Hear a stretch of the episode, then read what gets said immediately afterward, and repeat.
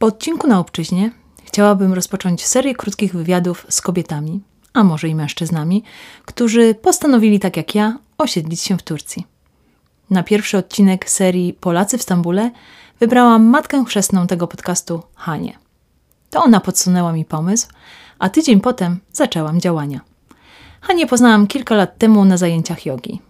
Kilka razy spotkałyśmy się poza salonem, a nasze spotkania często kończyły się niedosytem pogaduszek. Tak też było w zeszłym miesiącu. Już wtedy zaproponowałam jej tę rozmowę. Zapraszam Was na chwilę wspólnych doświadczeń z życia w Stambule. Hania, co się stało, że Cię tu przywiało? No, y, to już było dawno temu, więc sobie muszę odświeżyć tę historię, ale myślę, że powinnam zacząć od tego, że studiowałam turkologię w Warszawie i na drugim roku dostałam się na Erasmusa w Ankarze, więc to był taki pierwszy, e, można powiedzieć, dorosły mój wyjazd e, do Turcji.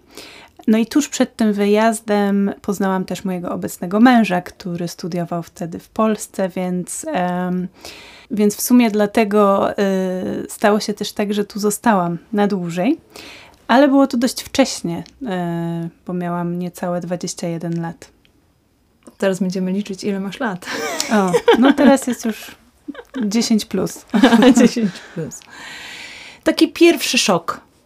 Pierwszy szok um, w Turcji. Wiesz co, ja myślę, że um, w momencie, kiedy, kiedy ja tutaj przyjechałam, to jeszcze było w czasach, kiedy e, no, nie było dostępnego internetu w telefonach, e, też pamiętasz. No, więc dla mnie największą trudnością było takie samodzielne poruszanie się po mieście to, że na przykład nie było rozkładów jazdy autobusów i ja musiałam tym swoim początkującym tureckim pytać obcych ludzi na ulicy, jak mam trafić do domu. I myślę, że to było dla mnie największym szokiem, bo no, musiałam się dość szybko nauczyć komunikować po turecku, żeby sobie po prostu radzić i, i załatwiać takie codzienne e, sprawunki. Powiedz mi taką rzecz, gdybyś jeszcze raz miała podjąć taką decyzję, mhm. tak? Czy mieszkałaby, mieszkałabyś nadal w Turcji? Myślę, że tak, y, ale wydaje mi się, że ja nigdy nie podjęłam takiej, wiesz, decyzji świadomej o tym, że się przeprowadzam. To był u mnie proces, e, który no, zaczął się od tego Erasmusa, chociaż to jeszcze nie był moment przeprowadzki, bo ja później wróciłam do Polski, e, zaczęłam magisterkę, potem wracałam na jakieś staże i drugiego Erasmusa, więc um, to był raczej taki proces, i w pewnym momencie ja się po prostu zorientowałam, że ja mieszkam w Turcji. Co było dla mnie nawet pewnym zaskoczeniem, bo na samym początku miałam poczucie, że to jest raczej tymczasowe. Wiesz, jakby nigdy nie było to taką świadomą decyzją, że ja zostawiam jakieś swoje uporządkowane, dorosłe życie w Polsce i wyjeżdżam do Turcji, tylko po prostu tak wyszło. Więc, ym, więc nie, nie żałuję ale ym, ciężko powiedzieć, że to była, wiesz, jakaś taka jedna decyzja, czy moment w życiu, kiedy, kiedy o tym zadecydowałam.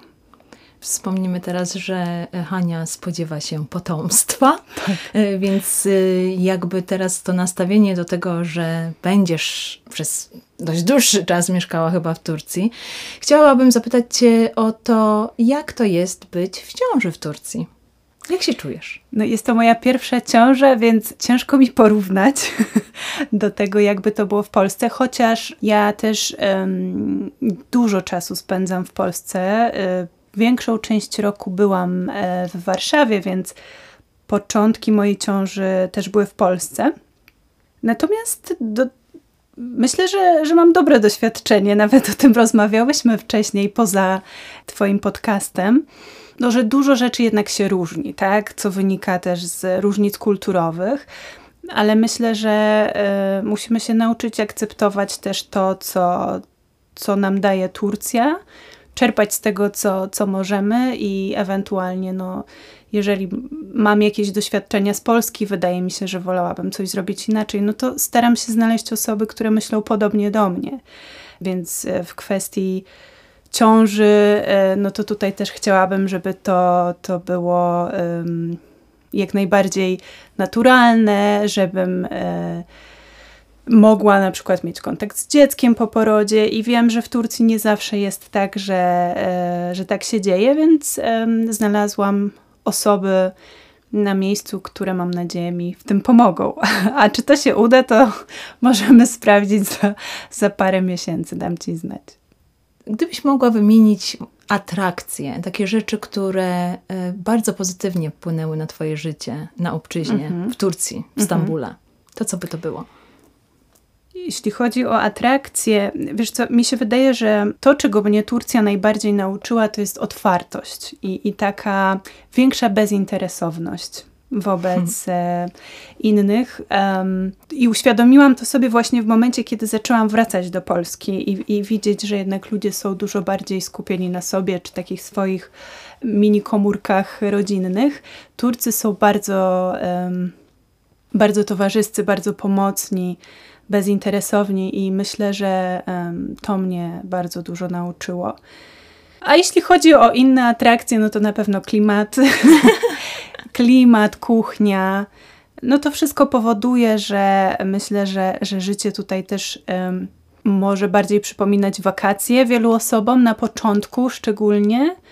Więc, więc myślę, że, że takie aspekty, to, że mogę wsiąść do samochodu i parę godzin później być nad morzem, no to, to bardzo doceniam. Dobrze, to zatrzymajmy się na kuchni. E, Ja uwielbiam czykowtę i lahmacun. Jak to jest u Ciebie? Wiesz co, ja, ja też e, no, no, lubię turecką kuchnię mięsną. E, ja, ja ogólnie nie jem tak dużo mięsa na co dzień, ale jednak Turcy potrafią to robić, na pewno. No ale co, jagnięcina? Też, chociaż myślę, że z przewagą wołowiny. No w ogóle, wiesz, wydaje mi się, że mm, w wielu miejscach można bardzo dobrze zjeść na mieście, co też jest e, dużą wygodą, bo takich rzeczy raczej nie robię w domu, zwykle raczej wychodzę, żeby, żeby zjeść coś dobrego e, z mięsa. Ale to, co uwielbiam chyba najbardziej i zawsze jest jednym z głównych punktów programu, e, jak ktoś do mnie przyjeżdża, no to jest tureckie śniadanie.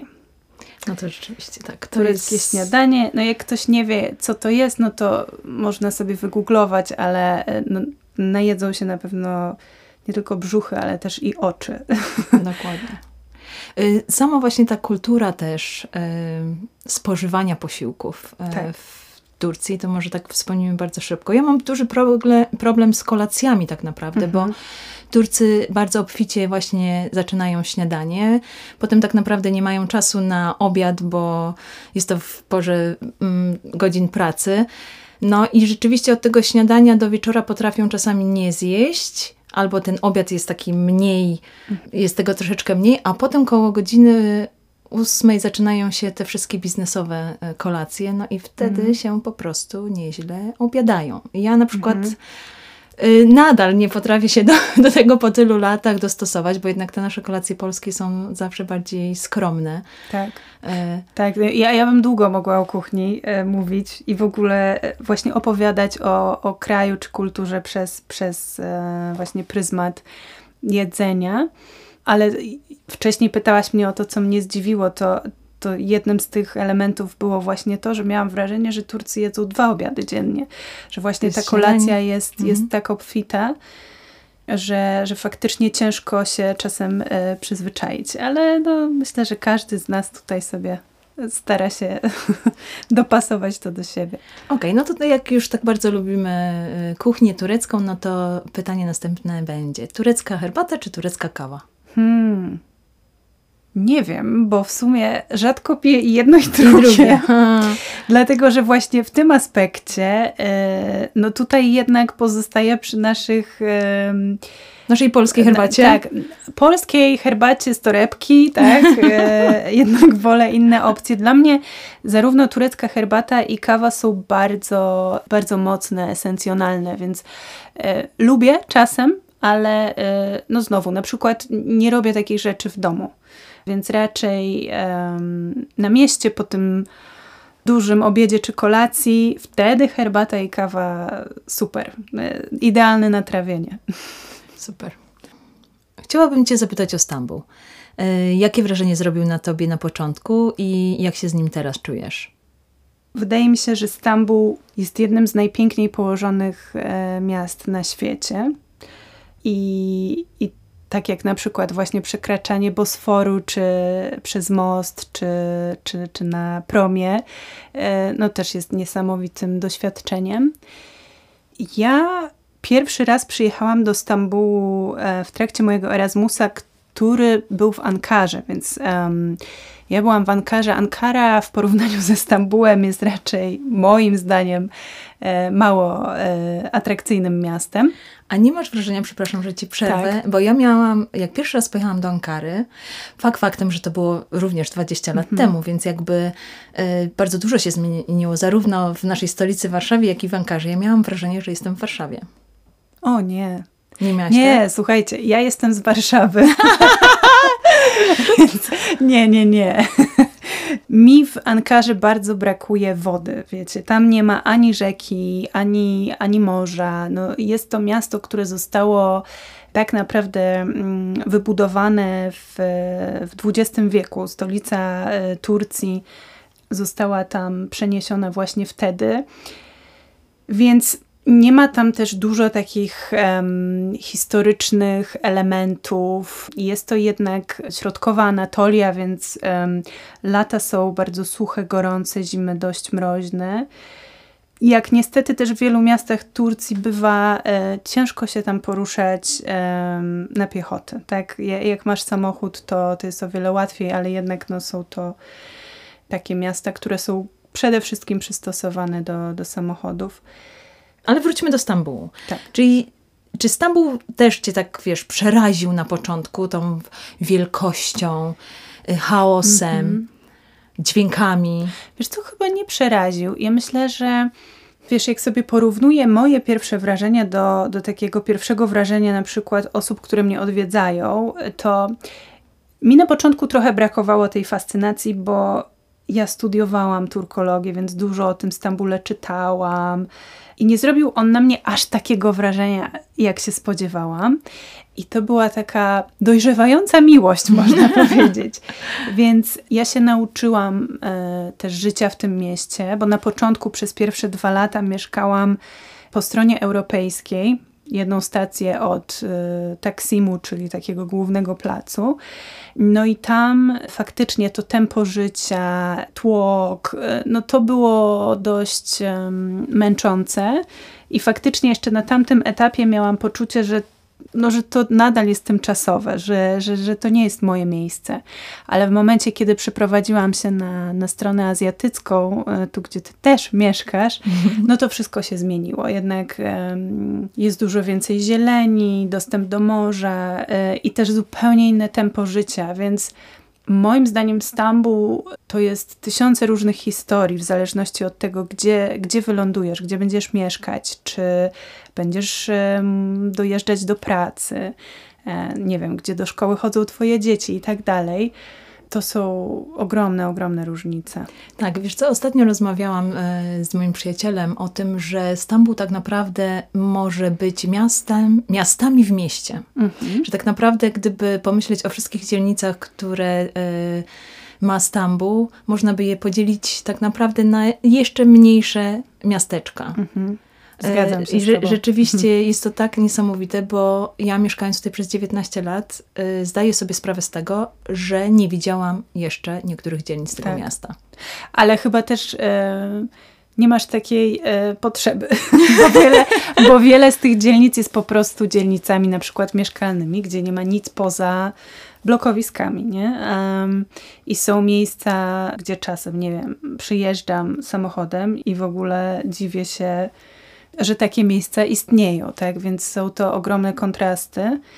Właśnie nie wiem, jak masz ty, ale ja porównując swoje życie w Stambule i w Warszawie, mam takie poczucie, że jednak, mimo że Stambuł jest ogromną metropolią e, i mieszka tu około 20 milionów ludzi, to żyje w dużo mniejszej bańce niż w Warszawie, że jakoś na przykład um, dla mnie decyzja o tym, żeby przeprawić się na stronę europejską, no muszę mieć dobry powód, żeby mi się chciało tam tak, jechać. Tak, Wiesz o co chodzi?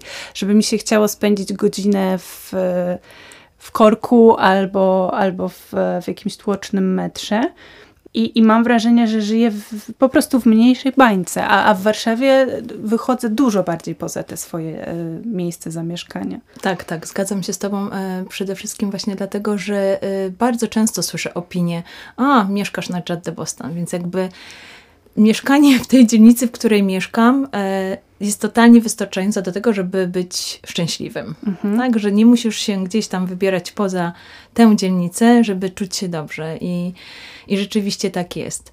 No i chyba też to jest tak, że z biegiem lat, kiedy już e, nie jesteś turystą w swoim mieście, wiesz, ja, ja złapałam się na tym, że jak przyjechali moi, moi znajomi do Stambułu i oni chcieli być tymi turystami, e, turystami właśnie, to e, mnie denerwowały niektóre rzeczy na hmm. zasadzie, no to pójdźmy tym skrótem, no bo to przecież jest szybciej, a oni chcieli iść tak, bo tak było w Google, czy w mapie, czy mhm jakichś innym przewodników, którym przeczytali wcześniej, więc y, łapię się teraz już na tym, że ciężej mi jest oprowadzać znajomych, którzy przyjeżdżają do Stambułu, bo oni chcą odkrywać go zupełnie inaczej, niż ja już go znam. Mhm.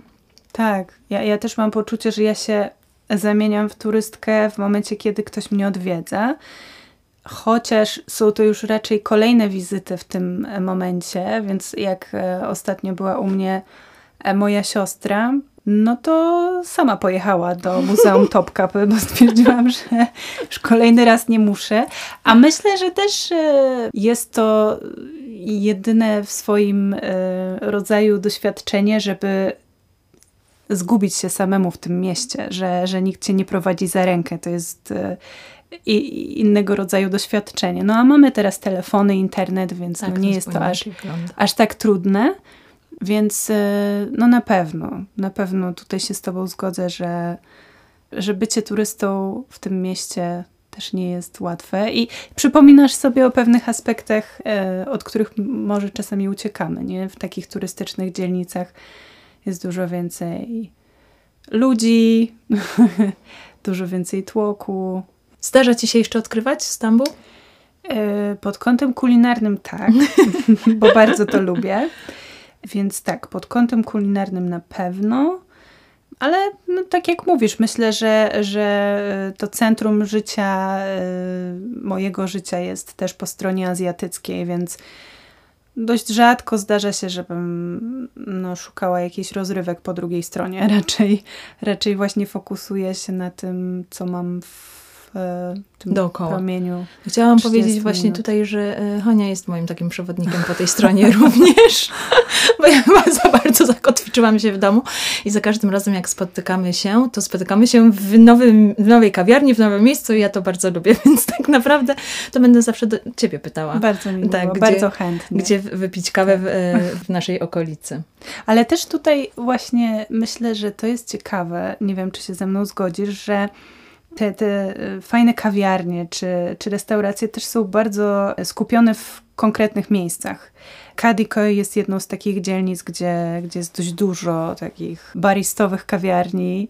Moda um, Kadikoy. Tak, mhm. ale tuż obok mojego domu nie ma takich miejsc. Są kawiarnie, ale, ale one na przykład oferują ale to jest właśnie, To jest rzeczy. chyba właśnie to, że y, Stambuł oferuje są różne dzielnice tak. od różnych tak. rzeczy, tak. To jest tak samo, wiesz co, moim takim pierwszym szokiem właśnie na Taksimie, a właściwie tak od drugiej strony, jak się zjeżdża na Kaitanę, było to, że przez kilometr ciągnęły się sklepy z lampami. Mhm. Tak, że właśnie i ja zastanawiałam się wtedy, wówczas rozmawiałam z Czetajem, był moim mężem, na zasadzie, jak to działa marketingowo. Mhm. Że jeden sklep z lampami jest obok drugiego sklepu z lampami. Jak sobie sprzedawcy z tym radzą? To jest chyba to, że Stambuł ma te dzielnice od czegoś. Tak, tak. I, i to, to bywa męczące. Tak? Bo słuchajcie, no, to jest, um, tu mówimy o odległości rzędu, no nie wiem, 10 minut samochodem, czy tam 20 minut na piechotę. I właśnie to mnie fascynuje też, że tak jak mówisz, no, ludzie otwierają czasami pięć kawiarni na jednej ulicy, a te 20 minut dalej po prostu nie ma ani jednego takiego miejsca. Ale te wszystkie pięć kawiarni, które są obok siebie, 100, no nie wiem, nawet nie w 100 metrów, to jest 20, 10 metrów od siebie, wszystkie są pełne. No tak, tak, tak. No bo, no bo Bo to są miejsca, gdzie się po prostu jeździ na kawę. Dokładnie. Albo po prostu... Wiesz co, ja mam jeszcze jeden taką, to, to też z inną pol, polską koleżanką y, ostatnio o tym rozmawiały, rozmawiałyśmy. Niesamowite jest to, że w weekend, kiedy wchodzisz w piątek wieczorem i wracając wiem, do domu z kolacji o godzinie 12 czy 1, wszystkie kawiarnie z kawą i z Mhm. herbatą również są pełne. Tak. I lodziarnie o godzinie prawie 12 w nocy też y, mają kolejki. Nie to, że, że nie ma y, klubów i że Tak. Turcy się nie bawią i nie piją alkoholu, ale rzeczywiście y, to zjawisko picia herbaty i kawy w godzinach nocnych i Mhm. spotkań towarzyskich na rozmowie y, jest czymś, co ja sobie również bardzo w Turcji Oj, tak, cenię. ja też. I, I tak, i brakuje mi tego właśnie w Polsce, że później, no często już tam około dziewiątej czy dziesiątej, jak zgłodniejesz, no to trudno jest ci znaleźć otwartą restaurację, czy, czy restaurację z otwartą kuchnią. No na pewno tutaj jest e, bardziej śródziemnomorski klimat, te, te dni są dłuższe i to, to na pewno jest bardzo, bardzo przyjemne. Y, Bardzo cieszy mnie to, że skupiłyśmy się bardzo na Stambule. Troszeczkę inaczej sobie chyba wyobrażałyśmy tę rozmowę obie, ale y, Naturalnie. chyba tak, chyba fajne jest to, że, że skoncentrowałyśmy się na, sta, na Stambule. Wiesz co, takie ostatnie pytanie, może podsumowujące y, emigrację i życie na obczyźnie. Gdyby ktoś się ciebie spytał, czy powinien przeprowadzić się do Turcji, Mhm. to jakie takie, wiesz, nie wiem, top 5 żeby, ale pozytywne, Mhm. tak? Da, żeby namówić tą osobę i powiedzieć, że dawaj w ogóle strzał w dziesiątkę. Wiesz, no to zależy. Ale myślę, że em, to, o czym też wspominałam na początku, czyli przede wszystkim duża otwartość ludzi. Myślę, że przy, przy przeprowadzce do Turcji nie należy się e, bać, trzeba być otwartym, ludzie są bardzo pomocni. No, na pewno bardzo sprzyjający klimat. Kolejna rzecz, e, którą bardzo cenię, to też e, przestrzeń, większe mieszkania, bo w Turcji chyba każde mieszkanie właściwie ma salon. Nie traktuje się tego jako, jako pokój, e, tylko jako, jako salon i, i ta przestrzeń jest dużo większa. No na pewno kuchnia, o której też dużo dzisiaj rozmawiałyśmy em, i żeby dojść do pięciu, myślę, że kultura i w ogóle takie doświadczenie przeprowadzki poza ten y, swój krąg kulturowy bardzo myślę w życiu ubogaca i nawet jeżeli miałaby być to jakaś krótka przygoda, no to myślę, że, że tutaj można się bardzo dużo nauczyć i, i z tego wyciągnąć dla siebie po prostu. Dziękuję Hani. Mam nadzieję, że udało się nam, choć w małym stopniu, przybliżyć Ci nasz Stambuł. W wirtualny sposób zasmakować tureckiej kuchni i przekazać, jak fascynującym, a zarazem wielkim wyzwaniem jest Stambuł. Do usłyszenia przy kolejnym odcinku.